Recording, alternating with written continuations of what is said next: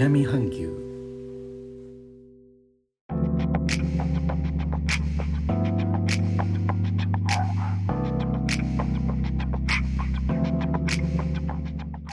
インドネシアから高野です。日本との間約6000キロジャワ島中部の古い都ジョクジャカルタからお送りしております。日本とは一味も二味も違う東南アジアのライフスタイル声でお届けします。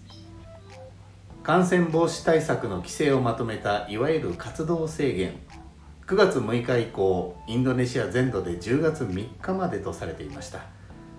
期限を迎えて政府は再びジャワ島とバリ島を含むインドネシア全土で10月4日以降11月7日までの延長を発表しました。37度目の延長になります。引き続き国内の全ての地域に最も規制レベルの低い活動制限レベルレベル1が適用されます。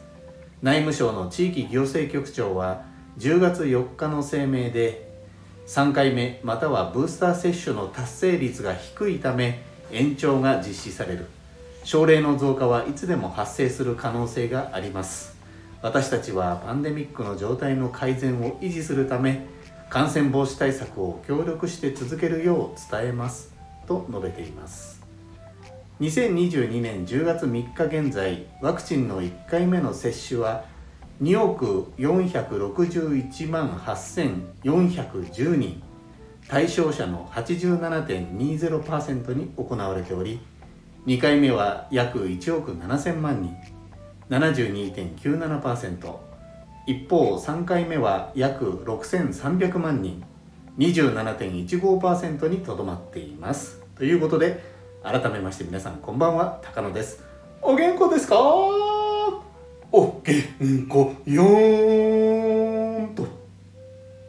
さて9月30日からトルコのイスタンブルで行われていますアンプティサッカーワールドカップ2022トルコ大会。3月の地域予選を経て東アジアからは日本とインドネシアが大会へ出場していますインドネシアはグループ C で初戦のアルゼンチン戦に0-32戦目はイングランド相手に0-3続いてのアメリカ戦では0-5と無得点。結果グループ C の最下位にランクされました。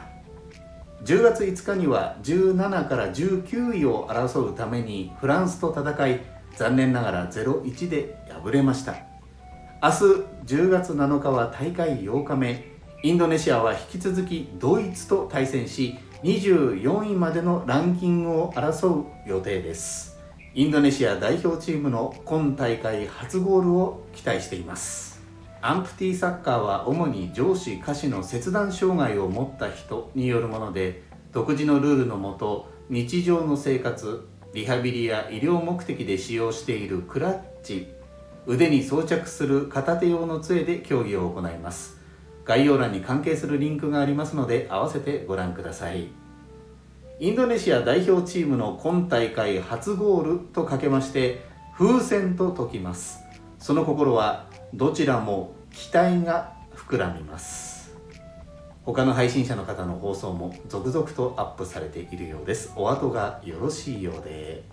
最後までお聴きいただきレターコメントもいつもありがとうございます。インドネシアから高野でした。それではインドネシア語でのご挨拶またお会いしましょう参拝順払き Thank you.